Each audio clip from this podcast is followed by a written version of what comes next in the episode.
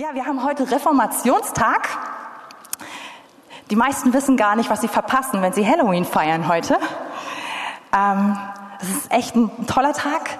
Und lasst uns auch, wenn wir heute ins Wort Gottes reingehen, einfach mit dieser Freude und Dankbarkeit reingehen, dass da Menschen vor uns gewesen sind, die den Weg gebahnt haben und die uns das Wort zugänglich gemacht haben und aufgeschlossen haben. Das ist, das ist echt ein, ein, ein ganz tolles Erbe, was wir auch gerade hier in Deutschland haben.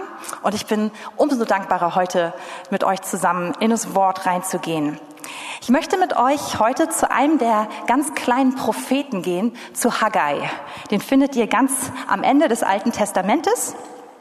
Und bevor wir anfangen, möchte ich, das mache ich wirklich gerne und ich bemühe mich es auch ganz kompakt zu machen, möchte ich euch ein bisschen Kontext dazu geben. Bei mir geht es immer so, dass das mir das noch viel mehr alles eröffnet. Und auf einmal wird das Wort lebendiger. Also Haggai ist einer von den drei Propheten im Alten Testament, die nach dem babylonischen Exil geweissagt haben. Davon gibt es also nicht so viele.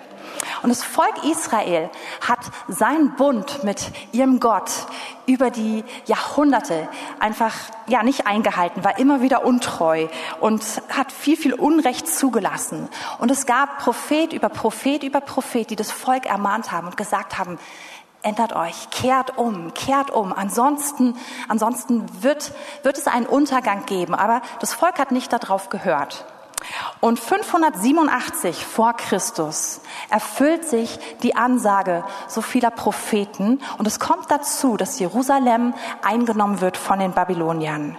Und das ähm, nicht nur das, sondern dass der, das, also die Stadt viel davon wird zerstört und besonders auch der Tempel, was so das, das Kernstück der Stadt Jerusalem war. Dieser Tempel, den Salomo gebaut hat, er wird, er wird echt zerstört, niedergebrannt, runtergerissen und viel, es kommt viel, viel Unheil über das Volk und sehr, sehr viele von ihnen werden verschleppt ins Exil. Wir müssen ihren Heimatort verlassen und werden sozusagen nach Babylon gebracht. Genau. Aber das ist nicht das Ende. Selbst durch die Propheten, die schon angesagt hatten, dass das passieren würde, wenn das Volk nicht umkehrt, hat Gott schon gesagt, aber hier ist nicht das Ende. Ich werde mit einem Überrest ich werde mich diesem Überrest wieder zuwenden. Ich bin ein guter, ein treuer Gott. Und all das, was ich vorhabe, es wird trotzdem eintreffen. Und da gibt's also diese Aussicht. Und um 538 vor Christus, ist also gut 50 Jahre später, kommt ein ähm, ja, fällt oder wird eigentlich das babylonische Reich wird eingenommen von einem weiteren Reich, nämlich von den Persern. Und der König, der nun an die Macht kommt, ist der König Kyros. Und dieser König, der erlässt so ein, ein Dekret, dass all die, die verschleppt worden sind im Laufe der Zeit und, und die nicht dort, also die nicht aus, aus diesem, die nicht aus, aus dem babylonischen Reich kommen, dass sie wieder nach Hause gehen dürfen, wenn sie es wollen. Und ganz konkret weckt der Herr sein Herz und er hat es auf dem Herzen, dem Gott, dem Gott vom Volk Israel einen Tempel zu bauen. Und er unterstützt also dieses Tempelbauprojekt. Und es ist so, dass 42.000 Juden sich auf den Weg zurückmachen, zusammen mit ihrer Gefolgschaft, noch mit einigen Dienern mit dazu.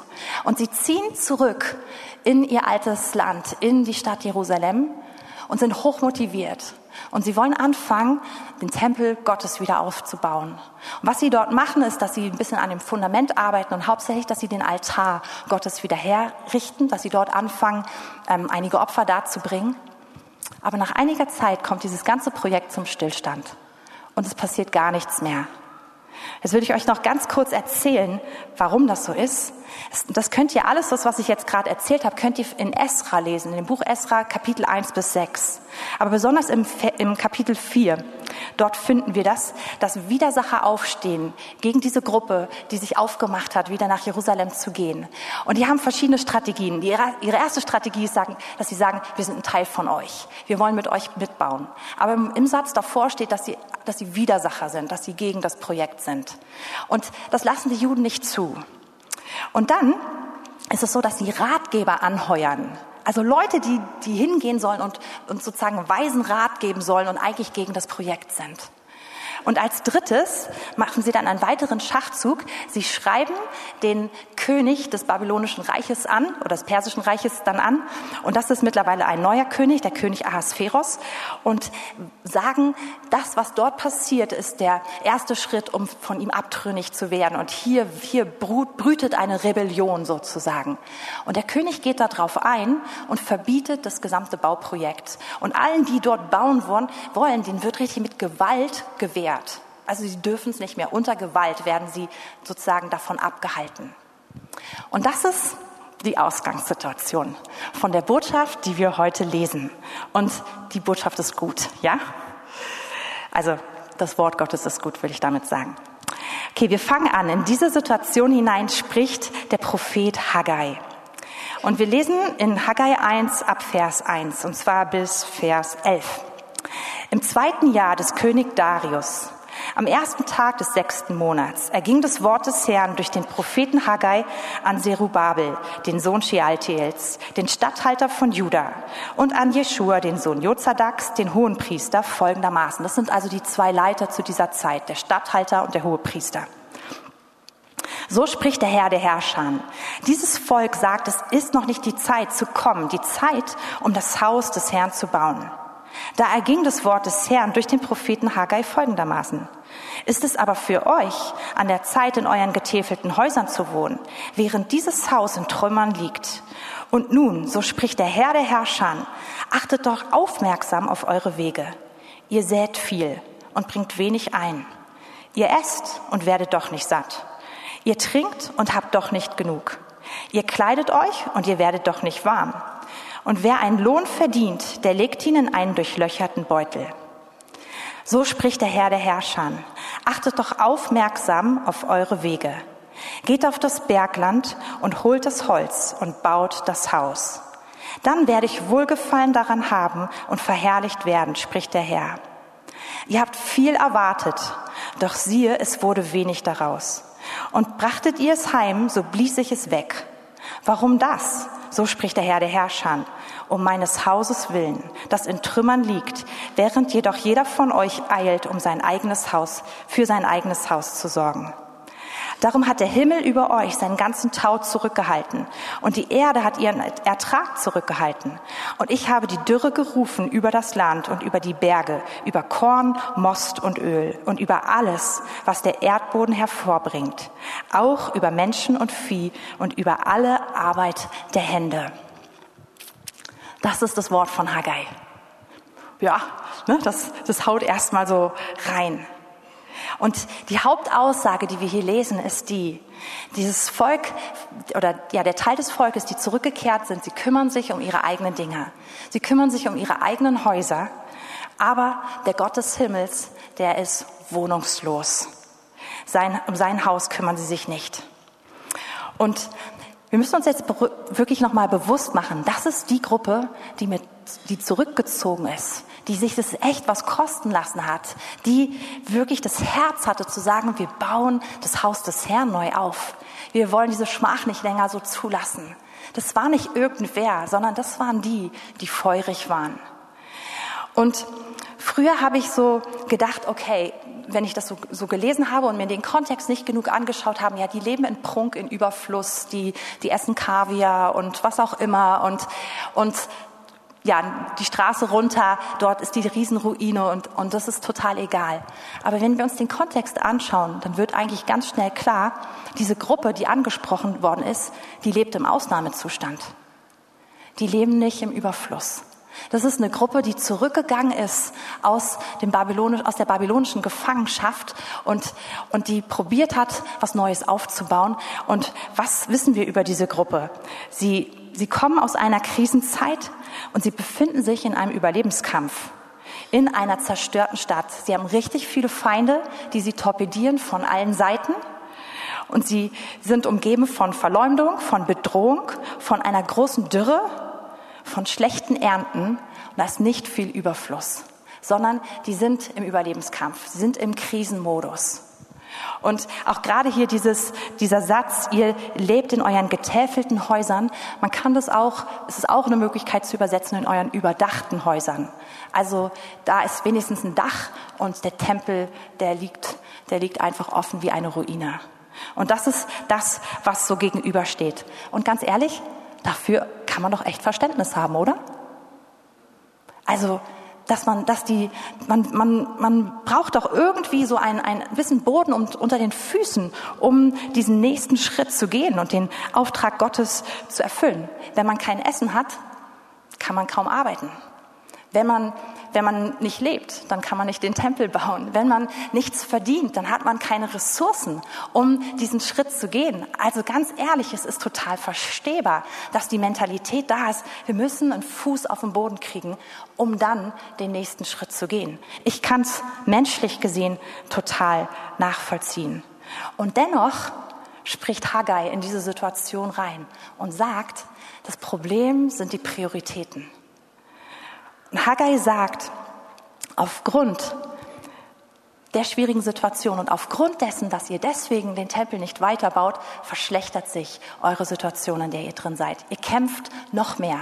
Ihr seid am Kämpfen, ihr denkt, ihr könnt es euch nicht leisten und es wird noch schlimmer. Und es ist eine Spirale. Und ein weiterer Punkt, der total wichtig ist, ist, dass wir verstehen, dass es hier nicht um ein Haus, um ein Gebäude in erster Linie geht, sondern der Tempel im Alten Testament, er steht für den Ort der Anbetung. Er steht für den Dienst an Gott. Du konntest es nicht einfach für dich zu Hause erledigen. Dafür gab es den Tempel. Und der Tempel ist der Ort, an dem Gott gedient wird, an dem man sagen kann, du bist das Wichtigste, an dem er angebetet wird. Und es ist der Ort der Begegnung mit Gott. Es war, es war im alten Bund der Wohnort Gottes. Und von daher ruft Haggai in einem echt mutigen Appell auf und sagt, verändert eure Prioritäten. Und er ruft sie auf zu einem richtig mutigen Glaubensschritt, nämlich zu dem Schritt zu sagen, wir tun das, von dem wir eigentlich denken, dass wir es uns nicht leisten können. Wir gehen den Schritt, der nicht logisch ist und von dem, der, der menschlich ge gedacht nicht aufgeht. Dieser Schritt kann uns alles kosten oder eben auch nicht. Und zu diesem Schritt ruft Haggai auf. Und jetzt möchte ich, bevor wir weitergehen in der Geschichte, ein bisschen auch erzählen, warum mich diese Stelle so bewegt. Ich sehe eine Parallele zu uns heute. Wir befinden uns in einer echt großen weltweiten, globalen Krise. Und das schon seit anderthalb Jahren oder schon länger als das. Und jeder von uns, wir sind, wir sind davon betroffen gewesen. Und ob es die Krise selbst ist oder ob es die Auswirkungen der Krise sind, die die nächsten Krisen hervorgebracht haben oder Krisen, die sich noch drüber gelagert haben. Eine reicht nicht aus. Manchmal gibt es ganz viele parallel. Jeder von uns hat es, hat es an verschiedenen Stellen mitgekriegt. Auch die, auch die Leute, zu denen wir ganz doll aufschauen, auch viele, ja, viele Leute, denen ich folge, wo ich, wo ich gucke, was, was reden sie. Jeder erzählt es. Und, und ich höre sehr häufig so dieses, dieses, diesen Ausdruck, oh Mann, ich würde mir so wünschen, wieder einen Fuß auf den Boden zu kriegen, ja.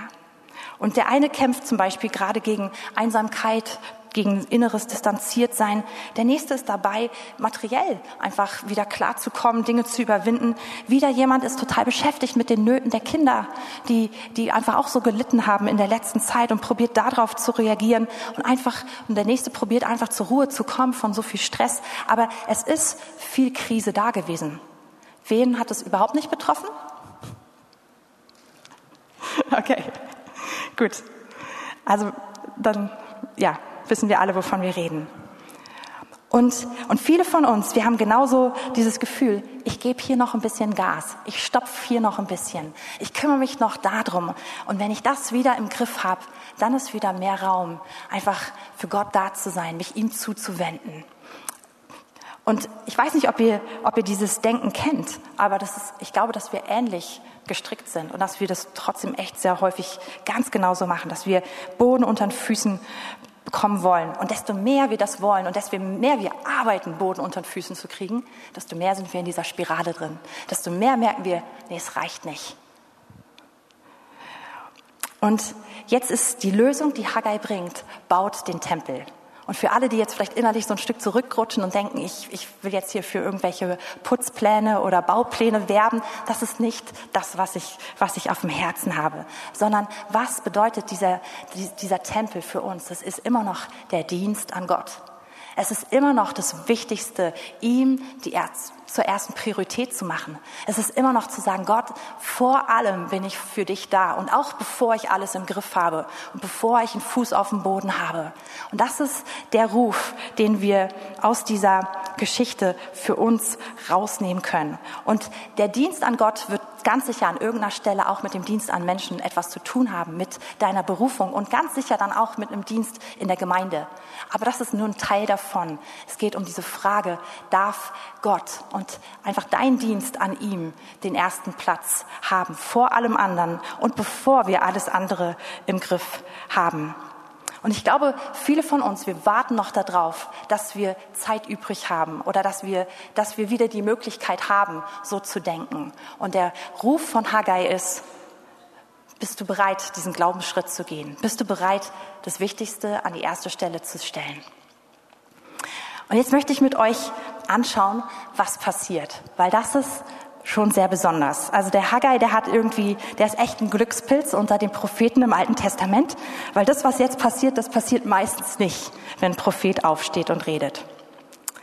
Und Vers 12. Da hörten Zerubabel, der Sohn Shealtiels, und Jeschua, der Sohn Jozadaks, der Hohepriester, und der ganze Überrest des Volkes auf die Stimme des Herrn ihres Gottes und auf die Worte des Propheten Haggai, weil der Herr ihr Gott ihn gesandt hatte und das Volk fürchtete sich vor dem Herrn.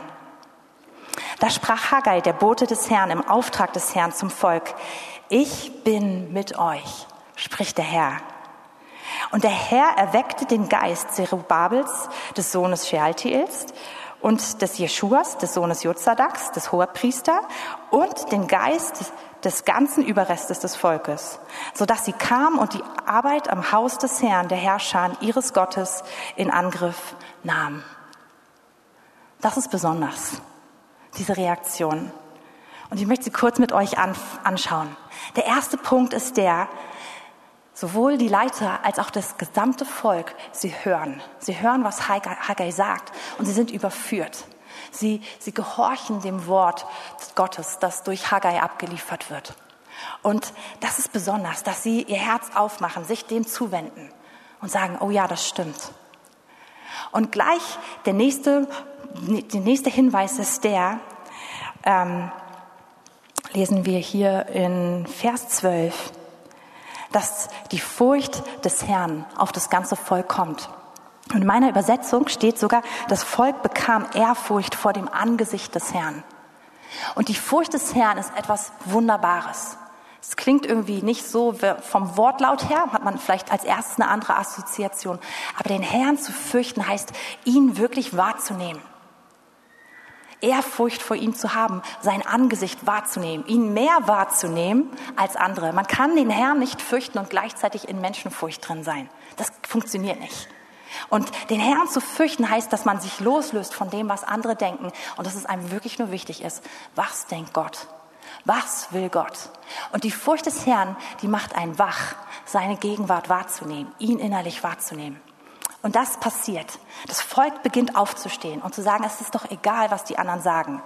Weil offiziell dürfen sie ja immer noch nicht den Tempel bauen. Aber sie stehen auf getrieben von der Furcht des Herrn, weil es ihnen wichtiger ist, was sagt Gott, wozu ruft er sie, anstelle von was sagen die Umstände, was könnten die anderen Leute um sie herum denken. Und als nächstes, man kann es fast überlesen, da sprach Haggai, der Bote des Herrn, Vers 13, im Auftrag des Herrn zum Volk, ich bin mit euch. Und das ist so eine krasse Zusage von Gott. Weil er hatte dem Volk vorher gesagt, ich ziehe mich zurück. Ihr, ihr hört einfach nicht. Und er sagt jetzt, ich bin mit euch. Und wir haben eben uns angeschaut, warum wird ein Tempel gebaut? Es ist der Ort der Begegnung. Und die haben noch nicht mal angefangen, diesen Tempel zu bauen. Und schon sagt Gott, der Grund, warum ihr das macht, das Ziel, wofür ihr das macht, ich bin schon da. Ich bin mit euch. Ich bin bei euch. Das ist eine gigantische Zusage an das Volk. Und im nächsten Schritt steht hier, dass Gott den Geist von Zerubabel, von Jeschua, dem Hohepriester und vom gesamten Volk, von jedem Einzelnen, dass er den Geist erweckt oder sogar bewegt. Das sind, kann man auch sagen. Und das ist etwas, was nur passiert, wo der Geist Gottes wirkt. Der Heilige Geist fängt an zu wirken und er sorgt dafür, dass ihr Geist, in, dass es in ihrem Inneren, dass sie bewegt werden. Und dass da mit anderen Worten, dass da auf einmal eine Leidenschaft da ist, dass ein Verlangen in ihnen brennt, zu sagen, wir wollen die Gegenwart Gottes wieder. Wir wollen mit ihm verbunden sein. Wir wollen ihm dienen. Wir wollen seine Herrlichkeit. Und das ist ein Brennen, was das ganze Volk jetzt berührt und in ihnen, in ihnen wirkt. Es ist der Geist Gottes, der in einem Volk wirkt. Und das alles, weil dieses Volk gehört hat auf den Ruf von Haggai. Sie haben nur darauf reagiert. Und jetzt kommt von Gott die, die, der, ja, die, die Ausstattung dafür, das umzusetzen. Und das heißt, mit diesem Brennen, durch dieses Brennen gehen Sie alle, nehmen Sie das Projekt in Angriff, machen Sie sich da dran. Das ist, das ist cool, oder? Und es geht weiter. Bis hierhin finde ich schon herrlich. Also ich wäre hier schon glücklich. Aber jetzt wird's richtig cool. Und zwar lesen wir jetzt, ähm, oder wir können kurz ähm, in Haggai 2 lesen, ähm, ab Vers 15. Das ist ein weiteres Wort, was, was Haggai bringt. Und nun achtet doch aufmerksam darauf, wie es euch ergangen ist vor diesem Tag und früher, ehe man, den, ehe man Stein auf Stein legte am Tempel des Herrn. Bevor dies geschah, wenn man zu einem Kornhaufen von 20 Scheffeln kam, so waren es nur 10. Wenn man zur Kelterkufe kam, um 50 Eimer zu schöpfen, so waren es bloß 20. Also permanent werden alle Erwartungen völlig unterboten, ja? Ich schlug euch mit Getreidebrand und mit Vergilben und Hagel, alles Werk eurer Hände. Dennoch seid ihr nicht umgekehrt zu mir, spricht der Herr. So achtet nun aufmerksam darauf, von diesem Tag an und weiterhin, vom 24. Tag des neunten Monats an, von dem Tag an, da der Grundstein zum Tempel des Herrn gelegt worden ist, achtet darauf. Liegt das Saatgut immer noch im Speicher? Hat auch der Weinstock, der Feigenbaum, der Granatapfel und der Ölbaum noch nichts getragen? Von diesem Tag an will ich segnen. Das ist ein ganz kleines bisschen später. Also die haben angefangen und jetzt geht's noch weiter. Und Haggai sagt, und der Herr sagt durch Haggai, Vergleicht es und schaut drauf. Ich werde einen Segen geben. Ich werde einen anderen Segen geben, als ihr ihn vorher kanntet. Und wir haben es ja auch im Kapitel 1 gelesen, dass es irgendwie immer nicht gereicht hat, dass alles nicht geklappt hat, dass alle Energie zu nichts geführt hat, dass das Ersparte im Geldbeutel irgendwie sich aufgelöst hat und dass das Essen nicht genug war. Und der Herr sagt, achtet drauf, von diesem Tag an, ich will segnen. Und jetzt ist es richtig cool, weil wenn wir das jetzt auch ähm, weiter verfolgen, es wird wieder ein Brief geschrieben. Und zwar von den Juden, äh, von den, von den Leuten, die die Juden umgeben. Also das Bauprojekt startet wieder und es stehen wieder Leute drumherum auf und sagen, Moment mal, ist das eigentlich richtig? Und diesmal läuft alles anders. Der Stadthalter gewährt das Bauprojekt, sie dürfen weiterbauen bevor es eine Antwort gibt. Aber es wird wieder an den persischen König geschrieben. Und das ist mittlerweile wieder ein neuer König, das ist der König Darius.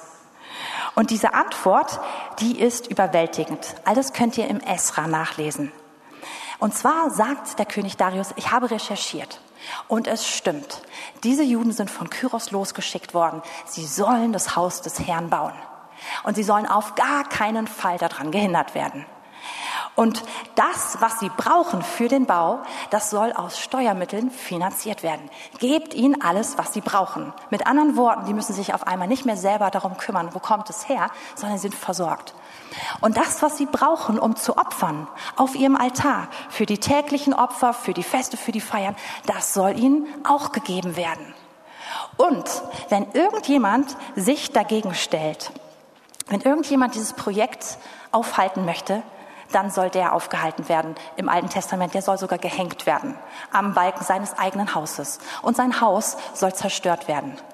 Ein bisschen drastisch, aber ähm, der, der König sagt, das soll stattfinden.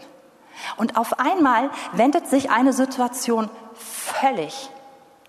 Und zwar, und das ist alles ausgelöst von einem Volk, was gehört hat auf die Botschaft Gottes und was sich getraut hat zu sagen, das Wichtigste zuerst der Dienst an Gott. Wir sind für ihn da, vor allem anderen.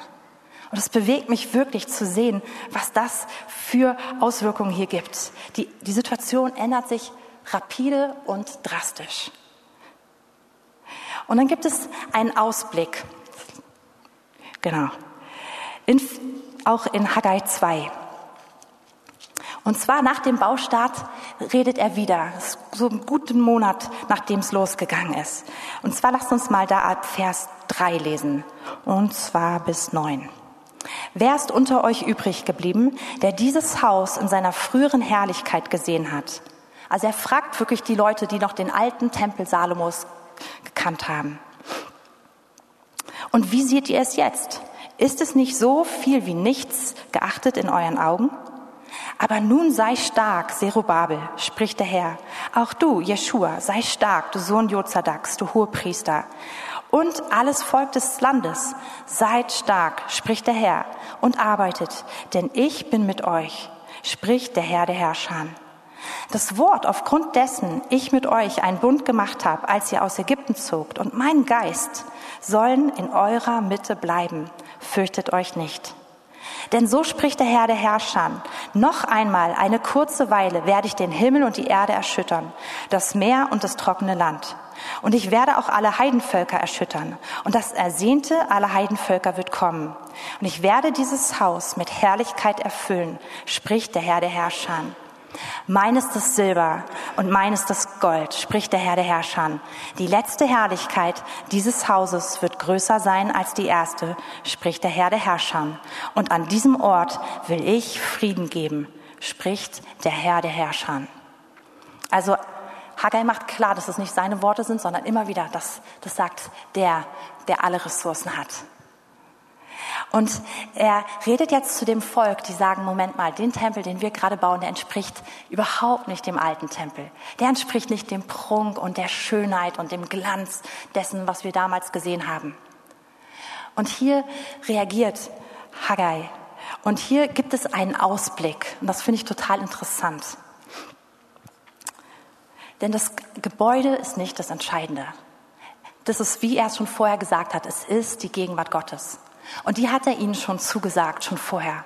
Und er sagt an dieser Stelle wieder, Gott ist mit euch. Gott ist mit euch. Und sein Geist wohnt unter uns. Das wird hier sogar so gesagt. Und, und dann sagt er, es wird, und dann sehen wir so einen prophetischen Ausblick. Es wird noch etwas geben, was das bei weitem übersteigt. Auch das, was ihr gesehen habt im Tempel Salomo und das, was bei der Einweihung des Tempels Salomos passiert ist. Wir wissen, dass dort, als er eingeweiht wurde, dass so die Herrlichkeit Gottes diesen Raum gefüllt hat, dass die Priester niemand mehr seinen Dienst tun konnte, weil die Gegenwart Gottes so stark da war. Und Haggai sagt, es wird noch viel, viel mehr als das kommen. Und wir wissen jetzt, rückblickend, dass, dass der Allmächtige nicht in Häusern wohnt, die mit Menschenhänden gebaut werden. Und Jesus selbst sagt, dass selbst wenn der Tempel abgerissen wird, dass er ihn in drei Tagen wieder aufbaut. Und es das heißt in Johannes 2, ich glaube es Vers 19, und er sprach von seinem Leib.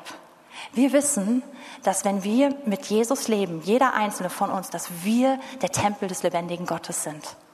Und dass er uns füllt, dass er in uns lebt. Und hier wird dieser Ausblick gebracht, dass alles erschüttert wird und dass das kommt, was alle sich erhoffen. Und diese, in, in diesen Versen ist also absolut ein Hinweis auf Jesus, der kommt.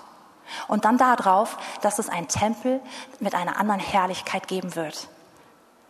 Und Gott sagt, mein ist das Silber, mein ist das Gold. Warum kümmert ihr euch um Gold? Ob da jetzt was verschnörkelt ist oder nicht, ob es, ob es mit Gold überzogen ist oder nicht.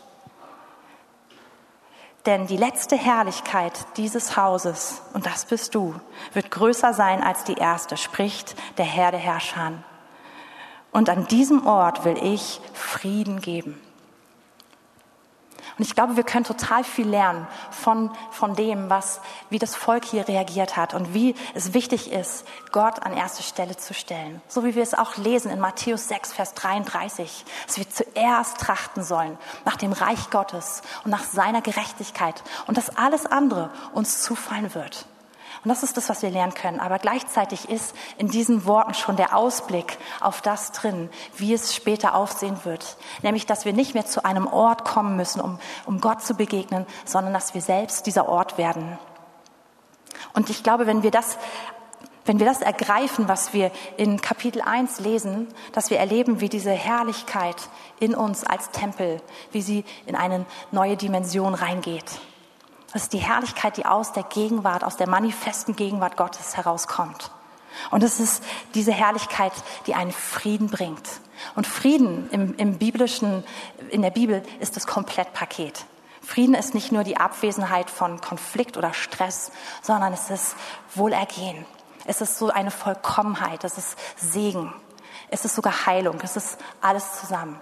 Und das ist, was Gott aus seiner Gegenwart herausbringen möchte. Und ich glaube, dass diese Stelle ein, ein echter, also ein, ein Türöffner sein kann für jeden, der merkt, ich bin an bestimmten Punkten meines Lebens doch immer noch in diesem Krisenmodus. Und wie gesagt, ich glaube, wir haben alle menschlich gesehen totales Verständnis dafür. Wir wissen alle, wo Krisenmodus herkommt. Komm, wir, wir sind nicht weltfremd. Ja? Und ob es das ist, dass du sagst, Mann, ich bin wirklich beschäftigt mit meinen Kindern. Ich bin am Kämpfen. Ich merke, wie diese letzten anderthalb Jahre so eine Spuren hinterlassen haben. Und, das, und so vieles Alltägliches. Oh, ich, ich brauche, ich bin da am Kämpfen. Und, und ob es das ist oder ob es ganz andere Punkte sind. Gott bietet an, dass wir diesen Glaubensschritt gehen. Dass wir diesen Schritt machen, der menschlich gesehen unlogisch ist, der nicht aufgeht, aber der uns etwas, etwas Neues hineinbringt. Und was das Schöne ist, es ist so viel mehr als die Lösung von einem Problem. Es beginnt damit, dass Gott uns sagt, ich bin mit dir, ich bin da. Da, wo du mich an erste Stelle setzt, dort erlebst du in einer neuen Art und Weise, wie sehr ich da bin. Und daraus heraus fängt etwas an. Ich, ich berühre dich. Die Furcht des Herrn kommt auf dich und dein Herz beginnt zu brennen. Das musst du nicht selber ankurbeln, sondern du darfst diesen Glaubensschritt gehen. Und darauf reagiert Gott.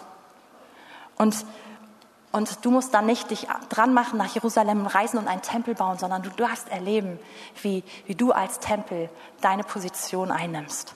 Wie du in dem bist, was Gott schon die ganze Zeit für dich geplant hat. Und ich möchte das Anbetungsteam nach vorne bitten. Das ist auch mein ganz persönliches Gebet für mich. Ich bringe diese Botschaft nicht als jemand, der total überlegen ist an der Stelle und keine Ahnung hat, wie es jemandem anders geht. Und ich weiß es auch, wenn wir als Gemeindeleitung zusammenkommen, dass wir das be bewegen, dass wir sagen, wir wollen an diesem Punkt stehen. Gott, wir wollen dich zuerst, vor allem, auch vor unseren Themen, die wir zu besprechen haben, vor Dingen, die wichtig sind und die getan werden müssen. Wir wollen dich davor. Wir wollen dich an erster Stelle. Und ich habe so den Eindruck, dass Gott viele von uns ruft, dass er uns heute Morgen anspricht und dich fragt, wo bist du im Krisenmodus? Wo bist du noch in dem, in dem Alten drin? Wo bist du am Arbeiten, am Rennen, am Rotieren, am Wirken, am Sammeln, am was es ist in deinem, in deinem Fall? Und magst du heute Morgen seine Hand ergreifen und sagen, ich, ich will da raustreten? Das ist, glaube ich, die Einladung, die Gott heute Morgen für uns hat. Und ich, die ist tief in mir drin. Ich spüre, dass er das, dass ihm es wichtig ist. Und das ist kein, nicht eine billige Floskel oder so etwas, sondern Gott meint es ernst. Gott ist, Gott ist treu, Gott ist gut und Gott fragt dich heute Morgen, willst du raustreten, auch aus dem Krisendenken? Möchtest du raustreten aus dem Krisenmodus? Und möchtest du reintreten in etwas, in ein Leben, was ihn an erste Stelle setzt?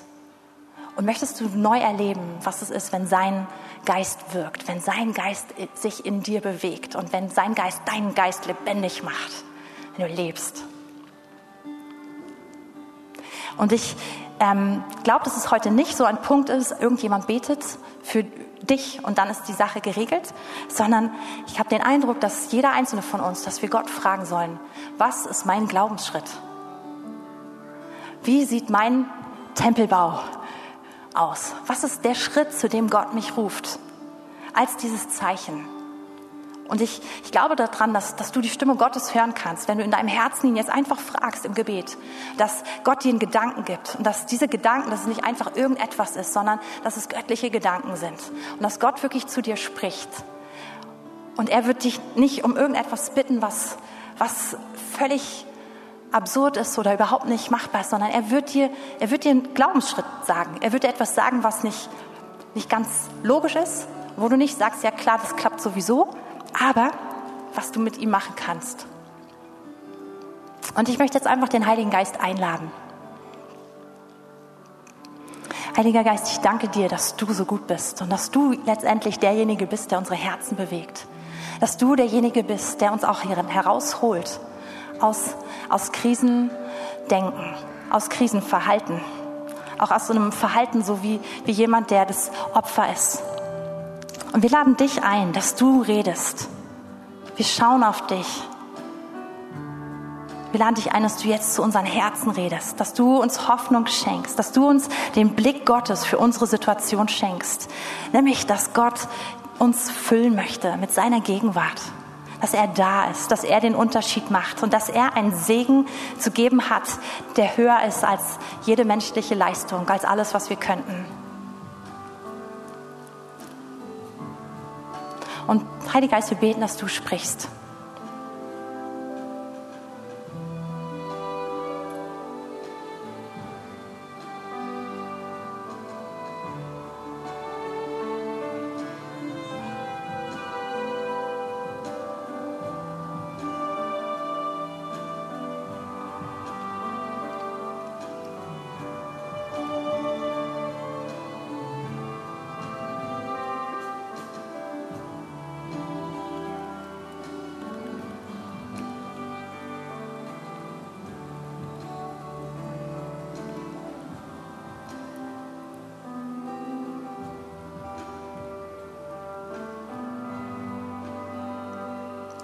Ich habe einfach den Eindruck, dass wir ähm, ja, zum Abschluss die Person, ähm, dass ich einladen soll, aufzustehen. Für, für einfach dort, wo du bist, an dem Ort, als ein Zeichen, dass ich möchte raustreten aus meinem persönlichen Krisenmodus.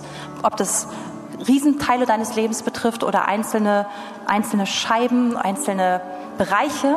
Ich glaube, dass Gott dich einlädt heute, einfach vor ihm aufzustehen. Es wird danach keiner kommen, dich interviewen und sagen, erklär mal ganz genau, was es ist, sondern es ist jetzt einfach zwischen dir und Gott. Und ich, ähm, während ja, einfach, ich, ich habe irgendwie den Eindruck, dass, dass Gott uns einlädt, diesen, diesen Glaubensschritt jetzt auch sichtbar zu machen. Wenn Gott schon zu dir gesprochen hat und dir schon gesagt hat, was dein Schritt ist, super. Wenn du merkst, ich habe das noch nicht gehört, aber ich will trotzdem aufstehen, bist du trotzdem eingeladen.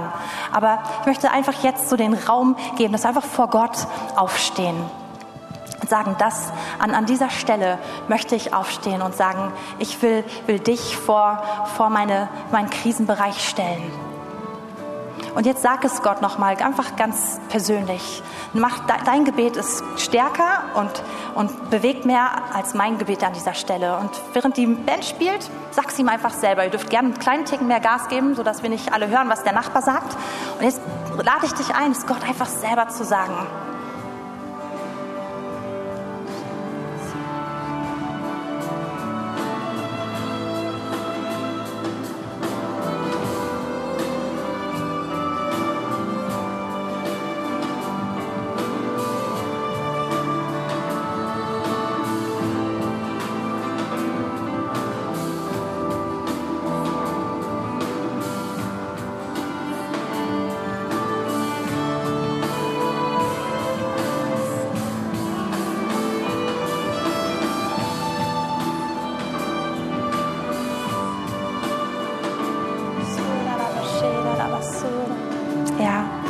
Herr, ich danke dir, dass du Herzen erwächst und bewegst. Und das bete ich, dass es in diesem Moment stattfindet durch deinen Geist.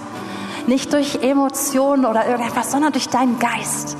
Herr, ich danke dir, dass du uns einfach ein Verständnis von deiner Heiligkeit und deiner Größe gibst, Herr, dass alles andere wirklich wegschmilzt, Herr. Und Herr, ich bete, dass neu Glauben aufsteht und ich danke dir, dass wir Wunder freisetzen dürfen.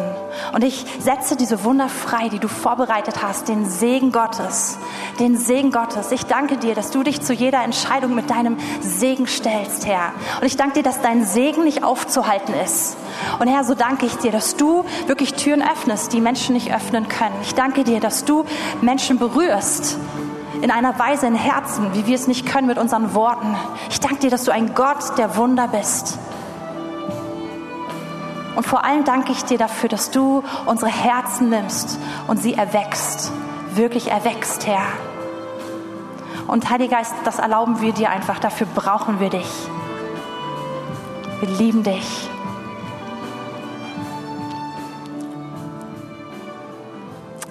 Amen.